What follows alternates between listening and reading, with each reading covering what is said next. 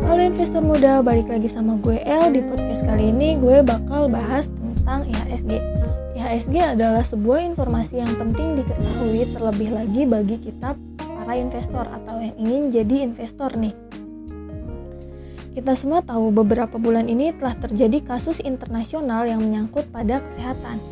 Sudah ada puluhan ribu kasus dengan ribuan orang meninggal. Kasus ini adalah merebaknya virus COVID-19. Bahkan dampak dari virus corona ini nggak hanya perkara kesehatan, virus ini juga berdampak pada ekonomi. IHSG adalah salah satu yang terkena dampaknya. Apa sih IHSG itu?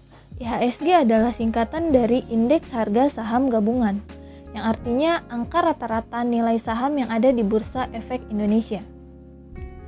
Ada beberapa fungsi IHSG khususnya untuk dunia investasi.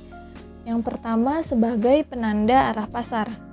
Boleh dibilang indeks merupakan nilai representatif atas rata-rata dari sekelompok saham karena menggunakan harga hampir semua saham di Bursa Efek Indonesia. Dalam perhitungannya, IHSG menjadi indikator kinerja bursa saham paling utama. Gampangnya, jika ingin melihat kondisi bursa saham saat ini, kita tinggal melihat pergerakan angka IHSG. Yang kedua, sebagai pengukur tingkat keuntungan, kita dapat melihat atau menghitung secara rata-rata berapa keuntungan berinvestasi di pasar saham dengan IHSG. Yang ketiga, sebagai tolak ukur kinerja portofolio. Kalau kalian punya portofolio saham, kalian bisa membandingkan kinerjanya dengan IHSG. Misalnya, dalam lima tahun terakhir IHSG naik sebanyak 211%.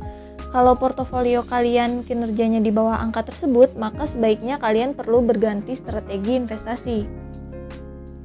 Terus gimana sih cara kerja IHSG itu? Nah, di Bursa Efek Indonesia kan ada ratusan saham milik perusahaan yang dikategorikan dalam beberapa sektor. Di antaranya perbankan, pertambangan, perkebunan, properti, retail, dan lain-lain. Saham-saham tersebut ditransaksikan oleh para sekuritas yang terdaftar sebagai anggota bursa. Indeks harga saham dipengaruhi oleh beberapa faktor, salah satunya dari berita ekonomi. Misalnya, ketika terdapat berita ekonomi yang menggambarkan bahwa negara tidak dapat mencapai pertumbuhan ekonomi, maka saat itu IHSG akan dipastikan turun karena para investor tidak ingin menanamkan uangnya dalam kondisi ekonomi yang sedang buruk. Inilah cara kerja yang akan menentukan naik turunnya nilai IHSG. Jika IHSG cenderung meningkat seperti yang terjadi akhir-akhir ini, artinya harga-harga saham di Bursa Efek Indonesia sedang meningkat Sebaliknya jika IHSG cenderung turun artinya harga-harga saham di bursa efek sedang merosot. Hmm, persentase kenaikan atau penurunan IHSG akan berbeda dibanding dengan kenaikan atau penurunan harga masing-masing saham. Kadang ada kalanya peningkatan atau penurunan harga saham melebihi atau bahkan berlawanan dengan pergerakan angka IHSG. Nilai IHSG juga adalah nilai yang menjadi acuan perusahaan-perusahaan yang akan melakukan atau menjualkan saham perdananya di pasar modal atau biasa disebut dengan initial public public offering atau IPO. Perusahaan tersebut akan melihat berapa harga saham rata-rata sehingga perusahaan bisa menakar berapa nilai saham yang bisa perusahaan tersebut jual kepada publik.